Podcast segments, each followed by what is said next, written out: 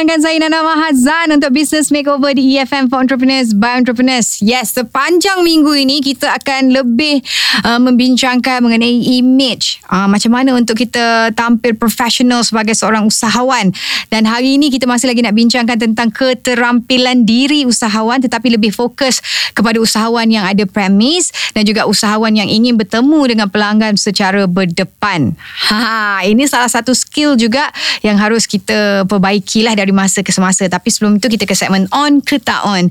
On ke tak on? On ke tak on uh, Untuk sepanjang minggu ini Memang kita nak kongsikan 5 tips premium berniaga di Instagram Yang uh, pertama semalam kita dah kongsikan Hari ini yang kedua Itu jadikan kedai Instagram anda Profesional dan mesra pelanggan. Pernah tak anda pergi mana-mana akaun Instagram yang meniaga dan profilnya nampak serabut dan tak tahu nak mula daripada mana? dan bakal pelanggan anda ni pun dah uh, memang minat dengan posting anda dan nak lihat pilihan lain yang ada. Ha, lalu beliau pun pergilah ke profil anda dan akhirnya tak sampai 5 saat beliau pun left.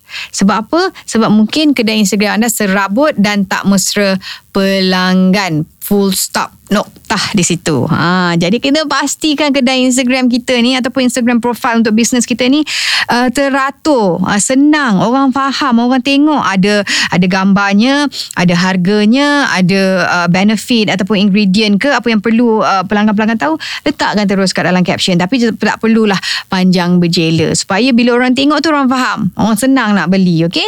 Jadi besok saya akan kongsikan tips yang ketiga untuk premium berniaga di Instagram. Jadi on ke tak on?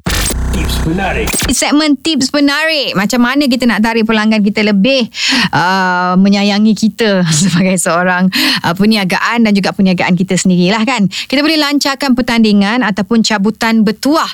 Cara yang paling mudah untuk anda mendapatkan database pelanggan uh, dengan mendapatkan uh, maklumat pelanggan agar anda tidak dapat agar anda dapat gunakan maklumat tersebut untuk tawaran kempen pemasaran di masa hadapan. Dan gunakan sistem SMS boleh, blog boleh, laman web, Facebook atau siarkan di akhbar untuk memaklumkan tentang kempen anda. Lebih ramai orang tahu tentang kempen kita ataupun cabutan bertuah yang kita jalankan, pertandingan yang kita nak buat, lebih ramai yang akan uh, nak join dan lebih banyaklah database yang dapat kita kumpulkan. Okey, kita ke segmen tolong makeover. Nana, tolong makeover. Sekarang di segmen Tolong Makeover uh, Tadi saya sebut macam mana kita nak membina keterampilan yang menarik kan. Dan saya sebenarnya berkecimpung dalam bidang usahawan ni baru saja Barulah lagi setahun dua macam tu kan. Tapi dalam bidang uh, industri hiburan dan sebagainya Mendedahkan saya kepada untuk berjumpa dengan pelbagai lapisan masyarakat. Dan pada saya sendiri uh, Seorang Nana Mahazan ini Keterampilan diri ni merupakan uh, sesuatu yang penting Terutamanya bila kita ingin berhadapan dengan orang ramai terutamanya sekarang ni sebagai usahawan ha, nak berhadapan dengan pelanggan-pelanggan. Tidak semestinya kita perlu cantik ataupun kacak tetapi penjagaan diri untuk kelihatan kemas dan selesa sangat penting untuk memudahkan orang berurusan dengan kita. Ha, kalau wajah cantik ataupun kacak tapi bau badan yang tidak menyenangkan pun akan menyebabkan orang tak sanggup nak bersembang lama dengan kita. Jadi it's not only about the looks keseluruh, keseluruhannya uh, yang saya sebutkan tadi ada juga usahawan yang mengambil mudah dari aspek pakaian. Okey, mereka memakai dengan uh, pakaian yang mereka rasa selesa tapi tidak sesuai dengan suasana uh, ataupun majlis lah ataupun persekitaran. Ada yang terlalu menonjol hingga pelanggan merasa tak selesa. Contohnya warna pakaian uh, tak sesuai seperti berwarna-warni boleh menyebabkan pelanggan rasa tak selesa kerana merasakan orang sekeliling asyik mematikan anda berdua je. Okey, itu belum lagi daripada aspek makeup dan juga perhiasan diri yang melampau-lampau terutamanya oleh usahawan wanita. Jadi di segmen cuba try test share nanti BMO akan memberikan tips dan juga panduan untuk penjagaan diri yang sesuai sebagai seorang usahawan cuba. Try. Test. Share. Business Makeover di EFM for Entrepreneurs by Entrepreneurs. Okay di segmen cuba try test share. Saya suka sangat bila kita nak bincangkan topik ini Sebab kadang-kadang orang pandang inting Ataupun remeh uh, Tentang uh, usahawan untuk tampil bergaya. Kata alah nak buat apa? Kita nak buat bisnes Kita bukan nak beria-ria. Kita bukan artis nak masuk TV Hey, Ini sebenarnya uh, Salah satu benda yang penting juga Untuk kita menjaga penampilan kita. Dan hari ini saya nak kongsi tujuh tips Untuk usahawan tampil bergaya. Ha, sebab bantu bisnes. Okey, ingat itu. Tips yang pertama adalah rapikan wajah. Okey, perkara pertama orang lihat bila berkomunikasi dengan anda ialah wajah anda, muka kita. Jadi penting untuk anda jaga wajah anda. Jangan biarkan dia kusut masai. Jaga rambut. Kalau ada janggut tu susunkan uh, biar dia rapi. Kan bagi perempuan pula tak perlulah bersolek tebal sangat nanti menyeramkan pula kalau pandai tak apa. Pastikan gigi anda bersih, wajah bersih, berseri supaya tidak mengganggu pelanggan yang nak berkomunikasi dengan anda. Rapikan wajah tu tak bermakna anda perlu berwajah uh, sekacak ataupun secantik model. Syukur kalau anda berwajah seperti demikian. Tetapi sebenarnya memadai dengan kelihatan kemas dan juga bersih. Ha, kadang-kadang kita yang lelaki ni ada misai tak terim.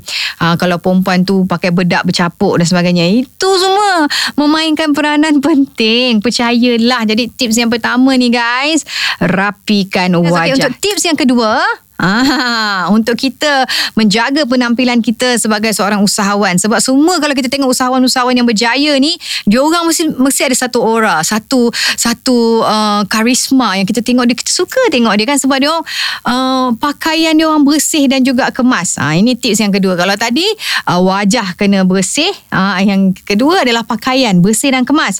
Pernah tak pergi kat mana-mana kedai uh, dan kita tengok tuan punya kedai tu berpenampilan tak terurus. Ha, pakaiannya comot, rambut dah tak tahu dah nak gimana, rambut dia kusut masai.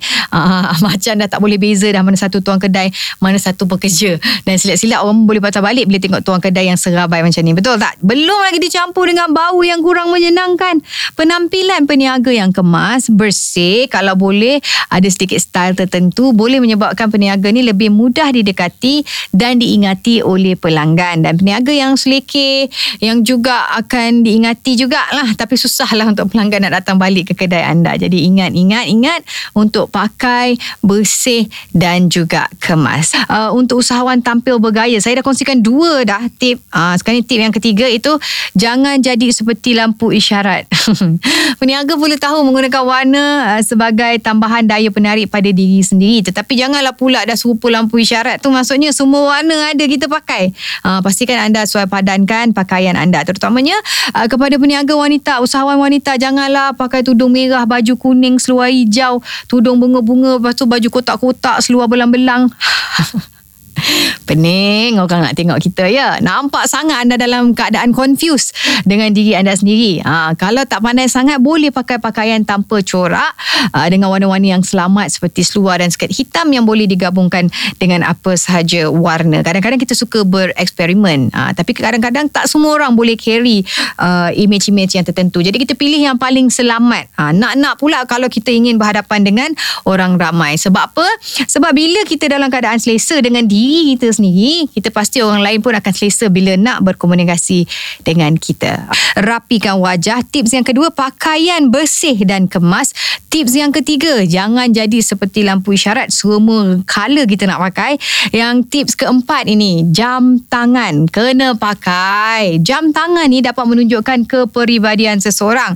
Pakar-pakar image berpendapat dengan memakai jam tangan, anda akan dilihat sebagai seorang yang lebih serius dengan apa yang anda mahu katakan. Dan anda adalah seorang yang mementingkan masa dan anda tak suka buang masa. Straight to the point gitu. Dan jenis jam uh, tangan juga dapat menunjukkan personality seseorang. Uh, jam tangan yang simple, bertali kulit menunjukkan professionality yang lebih matang berbanding dengan mereka yang memakai jam tangan yang penuh bling-bling ataupun tali bercorak-corak berwarna-warni ada yang jadi ikat pula kan jadi kita pilih kita nak macam mana kalau kita boleh pakai tak ada masalah tapi kalau kita nak uh, pergi ke satu event ataupun meeting yang lebih serius pastikan kita menggunakan jam tangan yang lebih serius ataupun lebih tampak profesional. Untuk usahawan tampil bergaya ha, sebab kenapa kita sibuk nak jadi usahawan yang bergaya ni? Sebab usahawan yang bergaya ni adalah juga usahawan yang berjaya.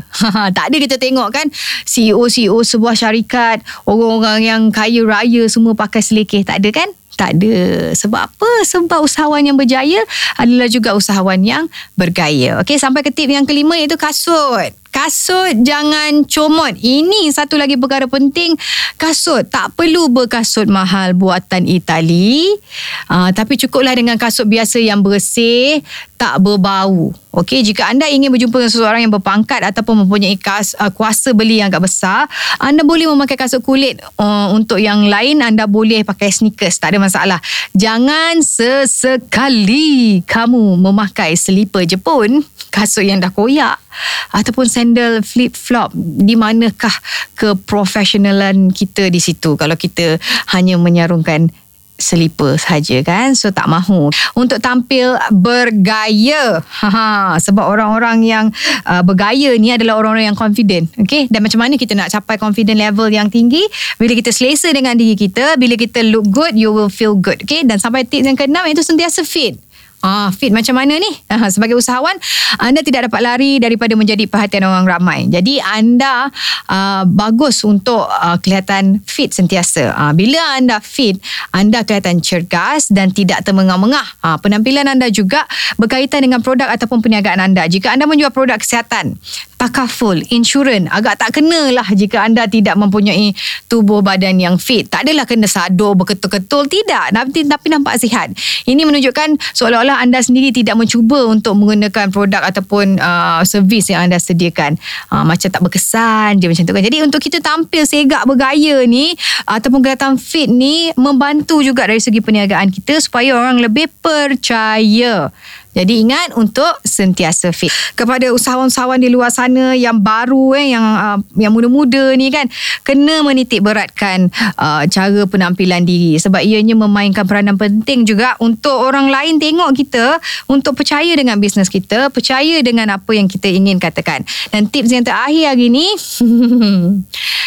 Kadang-kadang kita tak perasan Bau badan Okey, Kita kena pastikan Bau badan yang menyenangkan ha, Ini lagi satu masalah Yang sering berlaku Kadang-kadang kita fikir Kita dah wangi dah Hai, ada yang tak suka pakai perfume, tak suka pakai wangi-wangian kan. Hingga bau badan ni boleh menyesatkan hidung pelanggan ataupun orang sekeliling.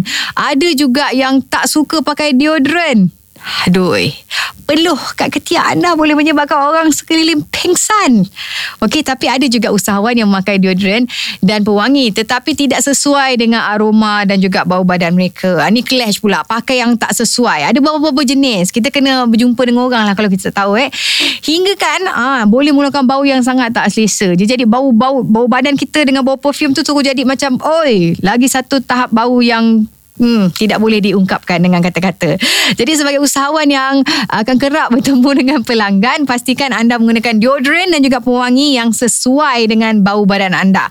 Tanyalah pendapat rakan karib uh, kerana mereka ni lebih bersikap terus terang dan anda juga perlulah bersikap terbuka ya menerima teguran dan pandangan. Kadang-kadang kita ni kita faham kita defensif, kita bau diri sendiri, kita mungkin kita dah biasa dengan bau badan kita, kita rasa macam hmm, tak ada bau pun.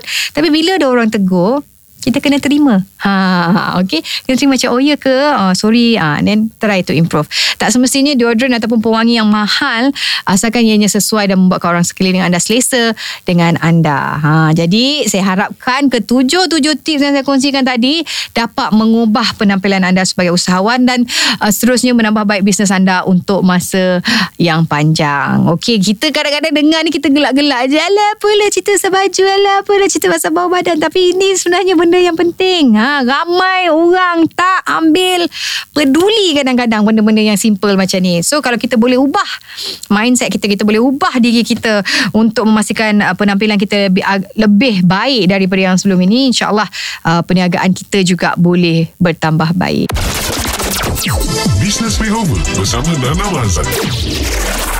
Business Makeover uh, di EFM for Entrepreneurs by Entrepreneurs uh, sampai di sini sahaja. Besok kita akan uh, bincangkan topik yang lain pula. Uh, apa katnya topik yang akan kita bincangkan? Adakah bau badan lagi? Besok bersama saya 7.30 pagi hingga 10 pagi di www.efm.live